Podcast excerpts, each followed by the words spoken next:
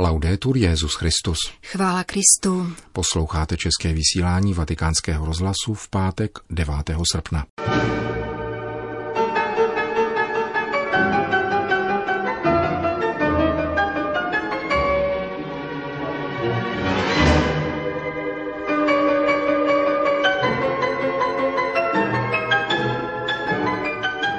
Potřebuje Evropa ještě křesťanství? Na tuto otázku odpovídá papež František v rozhovoru, který poskytl italskému deníku La Stampa.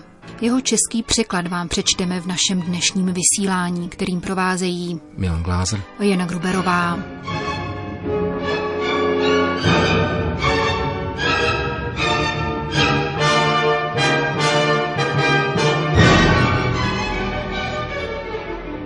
Evropa se léty oslabila potřebuje zachránit. Tento titulek, vyňatý z rozhovoru s papežem Františkem, dnes své vodí první straně italského deníku La Stampa. V domě svaté Marty Petrova nástupce navštívil novinář Domenico Agasso.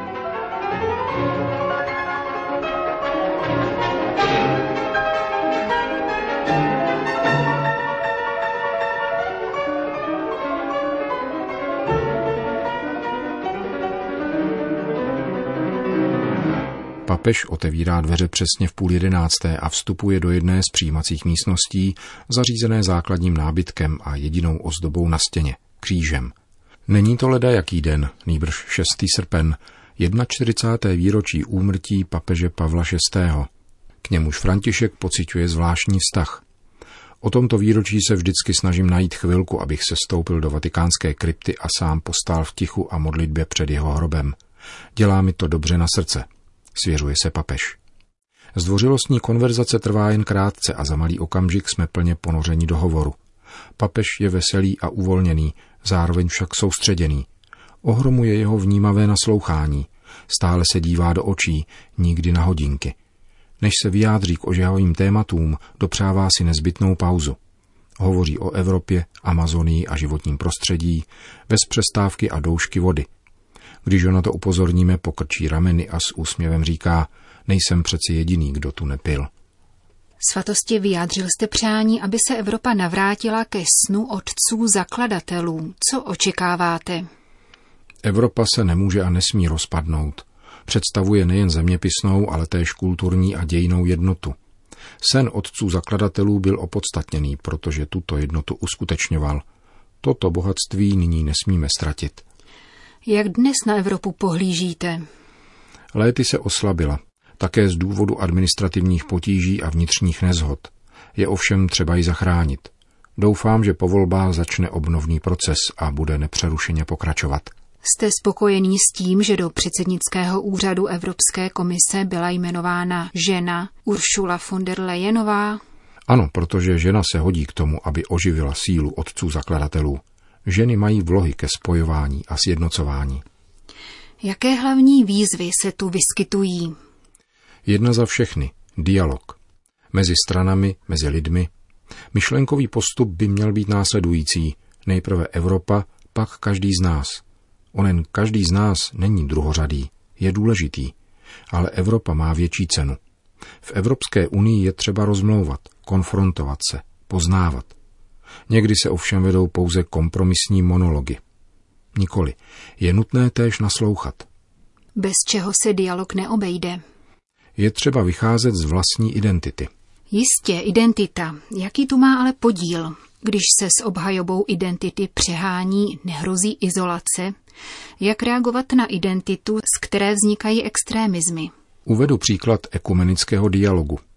Nemohu navázat ekumenický vztah, aniž bych vyšel ze svého katolictví a můj partner musí učinit totéž na základě svého protestantství nebo pravoslaví. O identitě se nesmlouvá, integruje se. Přepjatost plyne z toho, že se vlastní identita uzavírá, nikoli otevírá. Identita je bohatství, kulturní, národní, historické, umělecké, vlastní každé zemi, které je však nutné pomocí dialogu scelovat – Toto je rozhodující. Na základě své vlastní identity je zapotřebí otevřenosti k dialogu, abychom z identity druhých obdrželi ještě něco většího. Nesmíme nikdy zapomenout, že celek převyšuje jednotlivé části. Globalizaci, jednotu, nelze pojímat jako kouly, nýbrž jako mnohostěn, v kterém každý národ uchovává svou totožnost v jednotě s druhými. Jaké nebezpečí pramení z takzvaného suverénismu? Suverénismus je postoj, kterým se vydělujeme. Znepokojuje mne, že slýchám výroky podobné Hitlerovým v roce 1934. Nejdřív my, my, my. Tyto představy nahání strach. Suverénismus znamená uzavřenost. Státy mají být svrchované, avšak nikoli uzavřené. Suverenitu je třeba bránit, ovšem má se také dbát na podporu a obranu vztahů s jinými zeměmi, s Evropskou unii. Suverénismus je přeháněním, které vždy špatně končí. Vede k válkám. A populismus? Pro ten platí to též. Zpočátku jsem tento pojem stěží chápal, protože při studiu teologie jsem se hlouběji zabýval popularismem, tedy kulturou lidu. Ovšem něco jiného je, pokud se lid vyjádří, a něco jiného je lidu vnucovat populistické postoje. Lid je svrchovaný, má svůj způsob myšlení, výrazu, cítění, hodnocení, zatímco populizmy vedou k suverénismům. Ona přípona, ismus, nikdy nevěstí nic dobrého. Kudy se vydat v souvislosti s tématem migrantů? Především nikdy neopominout nejdůležitější právo pro všechny lidi, a sice právo na život. Imigranti přicházejí, aby unikli válce nebo hladu z Blízkého východu a z Afriky. Co se týče války, musíme se zasadit o mír. Hlad se týká hlavně Afriky. Tento světadíl se stal obětí krutého prokletí. V kolektivní imaginaci panuje přesvědčení, že je nutné ho vytěžit. Část řešení naopak spočívá v tom, že tam budeme investovat, abychom tak napomohli k vyřešení jejich problémů a zastavili migrační proudy. Pokud už sem ale migranti dorazí, jak se máme zachovat? Je třeba dodržovat určitá měřítka. Prvním je přijetí, což je zároveň křesťanský evangelní úkol. Brány mají být otevřené, nikoli naopak. A za druhé doprovázet. Za třetí podporovat. Za čtvrté začlenovat.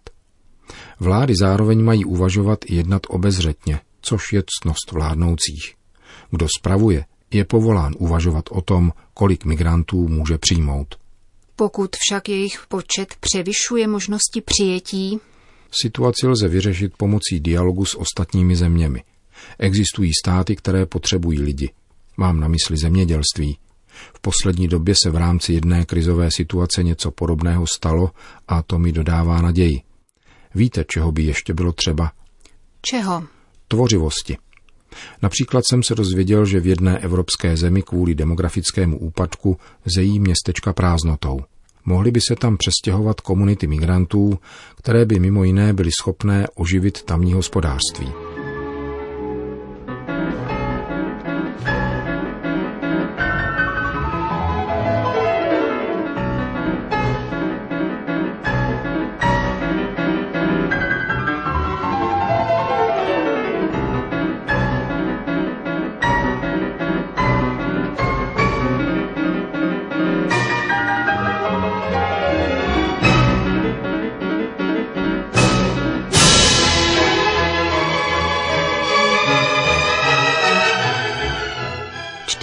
Dnešního rozhovoru papeže Františka pro italský deník La Stampa.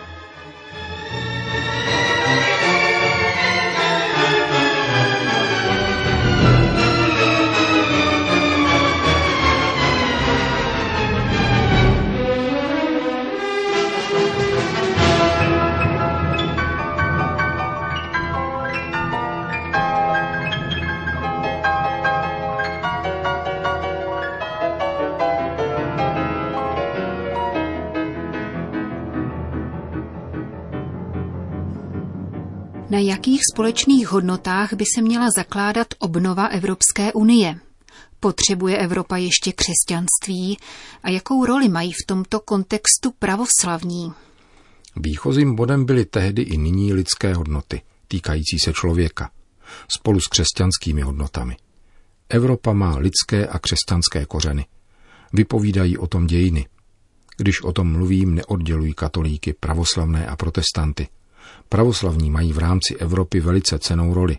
Všichni máme ty též ustavující hodnoty. Přinesme se nyní pomyslně přes oceán a zabývejme se Jižní Amerikou. Proč jste na říjen svolal do Vatikánu synodu o Amazonii? Je to dítě encykliky Laudato Si. Kdo ji nečetl, nikdy synodu o Amazonii nepochopí.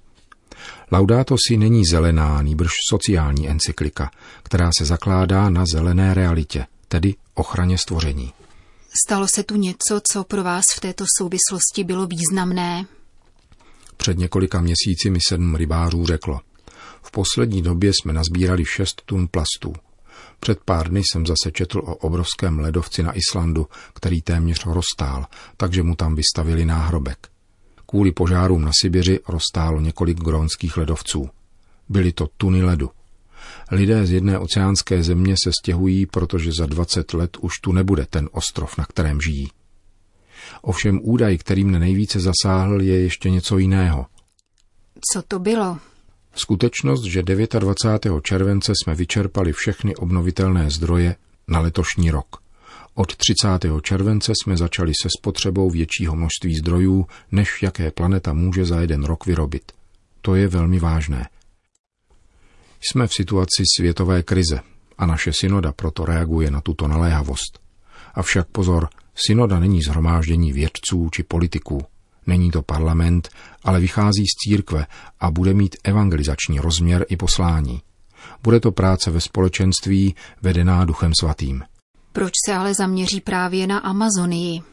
Amazonie je reprezentativní prostor. Spolu s oceány rozhodně přispívá k přežívání planety. Pochází odtud většina kyslíku, který dýcháme. Její odlesňování tedy znamená usmrcování lidstva. A pak Amazonie zahrnuje devět států, netýká se tedy jediné země. Je krásná, míním bohatství amazonské biodiverzity, flóry i fauny. Na synodě se bude diskutovat rovněž o možnosti svěcení víry probátý starších ženatých mužů, kteří by mohli nahradit nedostatek kněží. Bude to jedno z hlavních témat? Vůbec ne. Je to zkrátka jedna položka z pracovního dokumentu Instrumentum Laboris. Důležité budou služebné úřady v církvi při hlásání evangelia a různé způsoby evangelizace. Jaké překážky se při ochraně Amazonie kladou do cesty? Život tamních populací a jejich území ohrožují ekonomické a politické zájmy dominujících společenských sektorů. Jak se tedy má politika zachovat? Zbavit se korupce a přestat s tichým souhlasem. Musí se zhostit konkrétní odpovědnosti, ku příkladu v otázce dolů, které vypouštějí jed do vodních toků a tím vyvolávají řadu nemocí. Pak je tu otázka hnojiv. Svatosti, čeho se v souvislosti s naší planetou nejvíce obáváte? Toho, že zmizí biodiverzita, nových smrtelných nemocí, toho, že devastace přírody a její úpadek povedou ke smrti lidstva. Všímáte si, že si lidé ohrožení životního prostředí a klimatické změny nějak uvědomují? Ano, zejména v hnutích mladých ekologů, například v tom, které vede Greta Thunbergová. Viděl jsem jejich transparent, který mne oslovil. My jsme budoucnost. Domníváte se, že naše každodenní chování, třídění odpadů, snaha o to, abychom neplýtvali vodou, má nějaký dopad a nebo je nedostatečné? Určitě má vliv, protože se jedná o konkrétní činy. A především utváří a šíří kulturu, která nechce stvoření špinit. Uzavírá papež František v rozhovoru, který dnes otiskl italský deník La Stampa.